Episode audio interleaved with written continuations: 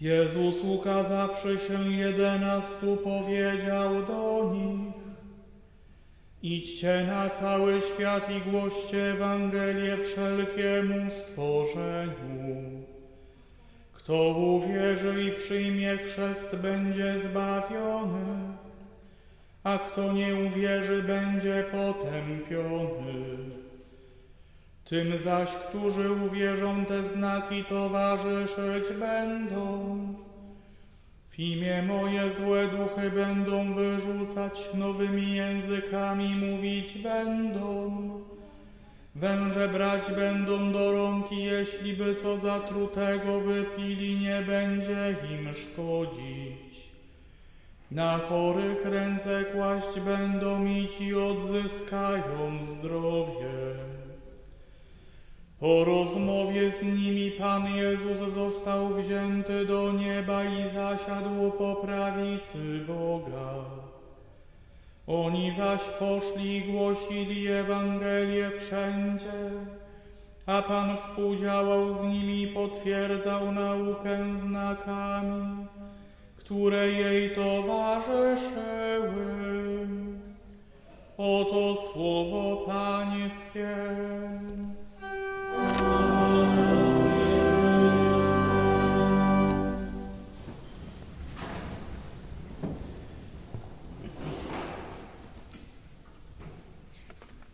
Spoglądając na dzisiejszą liturgię słowa, widzimy, że zarówno święty Marek, jak i święty Łukasz w dziejach apostolskich w opisie w niebo wstąpienia skupiają się raczej na przytoczeniu tego, co się stało, niż nad próbą zastanowienia się nad tym, dlaczego się stało.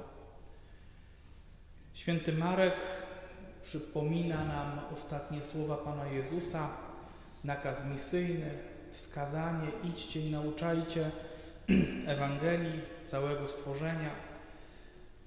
Mówi o chrzcie, mówi o tym, że wiara jest konieczna do tego, by być zbawionym, że chrzest jest konieczny do tego, by być zbawionym. A potem tylko krótko wspomina, że po rozmowie z nimi Pan Jezus został wzięty do nieba i zasiadł po prawicy Boga. Podobnie zresztą święty Łukasz i jego dzieje apostolskie. Mowa jest o wspólnym posiłku, gdzie Pan Jezus nakazuje pozostać apostołom w Jerozolimie i czekać na dar obiecany, na ten dar, który przyjdzie od Ojca. Oni jeszcze pytają, pytają zresztą, czy w tym czasie przywrócisz Królestwo Izraela. On mówi, że to nie jest czas i miejsce, by poznali to wszystko, że to jeszcze pozostanie dla nich tajemnicą. I na zakończenie rozmowy znowu krótka notatka. Po tych słowach uniósł się w ich obecności w górę. No i tutaj też mamy ten zapis, jak to apostołowie stoją, spoglądają w niebo. Tak naprawdę nie wiadomo, czy spodziewają się, że zobaczą y, jeszcze stopy Pana Jezusa, czy zobaczą to, jak On wraca z jakiejś przyczyny. Tak musiało to długo trwać, że aż aniołowie się pokazują i oni mówią, po co wy tu stoicie i dlaczego się wpatrujecie w niebo? Pan Jezus poszedł do nieba. Owszem, przyjdzie w chwale, przyjdzie powtórnie, ale to jeszcze nie teraz. Idźcie i róbcie, co wam kazał. Czekajcie na Ducha Świętego.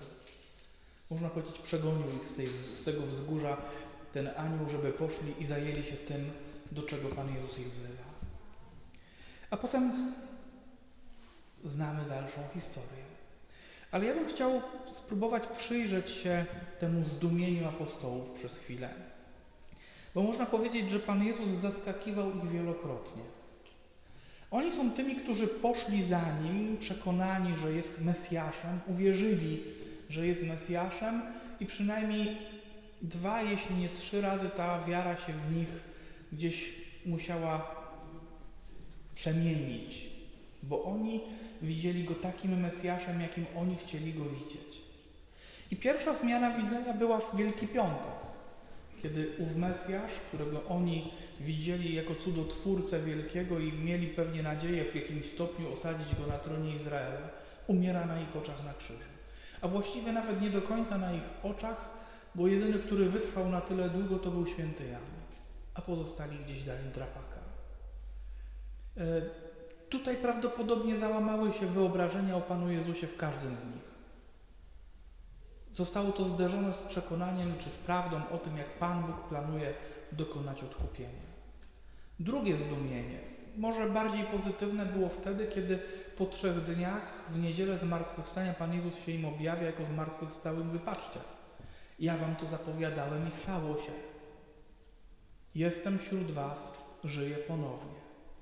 I potem 40 dni trwały spotkania, gdzie prawdopodobnie na nowo ożywały w nich pewne nadzieje, gdzie na nowo odzywały się w nich pewne pragnienia. Być może nie jeden z nich sobie myślał, no dobra, umarł, okej, okay, było to widocznie potrzebne, bo teraz, kiedy zmartwychwstały, stanie wobec arcykapłanów, wobec starszych ludu, to on im teraz powie, no bo przecież nie będą już mieli przeciwko niemu argumentu. No zmartwychwstał, przecież sami go posłali na ten krzyż, sami widzieli, jak został do tego krzyża przybity, sami postawili straż i pieczęć na jego grobie. A Pan Jezus co robi? Zaprasza ich na górę, wstępuje do nieba i mówi: Teraz wasza kolej, teraz wy musicie się tym zająć, wy macie głosić Ewangelię. Znowu musieli się nieźle zdziwić. Oni pewnie już widzieli go zwycięskiego na jakimś tronie, a on, a on idzie do nieba. Bo wypełnił to, co przyszedł wypełnić. Zrealizowało się jego zadanie. Co było tym zadaniem? Tutaj warto by było posłużyć się tym, jak święty Paweł spogląda na Jezusa, kiedy nazywa go drugim Adamem, nowym Adamem. Święty Paweł widzi Pana Jezusa i to, co On czynił na świecie w bardzo mocnym związku z wydarzeniami, które opisuje Księga Rodzaju przy stworzeniu świata. Znamy tę historię. Przypominamy sobie najprawdopodobniej ten moment, kiedy Pan Bóg wywołuje Adama ukrytego gdzieś tam w krzakach, zawstydzonego własną nagością. Z krzaków go wyciąga i teraz pyta, co się stało, czemu się przede mną ukrywasz? Dochodzi Pan Bóg powoli prawdy z Adamem, z Ewą, wydaje osąd na węża, wydaje osąd na Adama i Ewę, daje zapowiedź, że przyjdzie taki czas, że to się zmieni, że narodzi się syn niewiasty, który odnowi to, co zostało zniweczone tym grzechem. Ale jednym ze skutków tego grzechu jest to, że Adam i Ewa muszą opuścić rajski ogród. Od tamtej pory żaden człowiek nie miał tam wstępu. Od tamtej pory raj był zamknięty. Miecz z nieba został zesłany, aby chronić. Tam stanął anioł z mieczem, by chronić, by tam żaden człowiek nie wszedł. A Pan Jezus wstępując do nieba, co nam pokazuje? Że to się zmieniło że jeśli mielibyście jakieś wątpliwości, że człowiek będzie mógł znowu wrócić do takiej jedności z Bogiem, jaką miał Adam na początku po stworzeniu, to właśnie zostało to przywrócone. Bo przecież Pan Jezus wstępując do nieba nie zostawił na ziemi swojego ciała. On wstępuje cały, bo w nim zjednoczyła się w pełni natura boska i ludzka tak mocno, że mówimy, że jest jedną osobą, a dwie natury ma w sobie. I Bóg i człowiek w Chrystusie wstępują do nieba. Znak widomy dla każdego człowieka. Niebo na nowo jest dla Was otwarte. Raj jest otwarty dla Was. Bóg zaprasza do tej jedności. I to jest wezwanie do tego, by żyć na nowo tym, co się wydarzyło w stworzeniu. Podobieństwem do Pana Boga bo stworzony jest człowiek na obraz i podobieństwo Boże. I można powiedzieć, że pełna doskonałość tego objawia się w Chrystusie, który wstępuje do nieba. Człowiek w Chrystusie osiągnął jeszcze większy poziom zjednoczenia z Bogiem niż to, co było przypisane, zapisane dla Adama.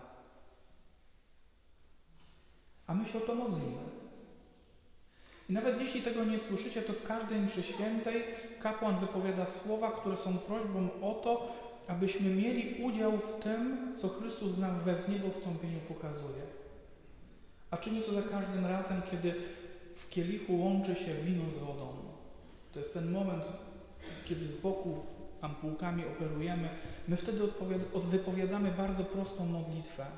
Przez to misterium wody i wina daj nam Boże udział w bóstwie Chrystusa, który przyjął nasze człowieczeństwo.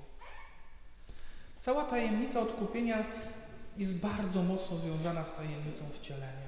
Było trzeba, aby Chrystus stał się człowiekiem, by odkupienie się dokonało i było trzeba, aby Chrystus wstąpił do nieba, aby człowiek widział, że to jest jego cel.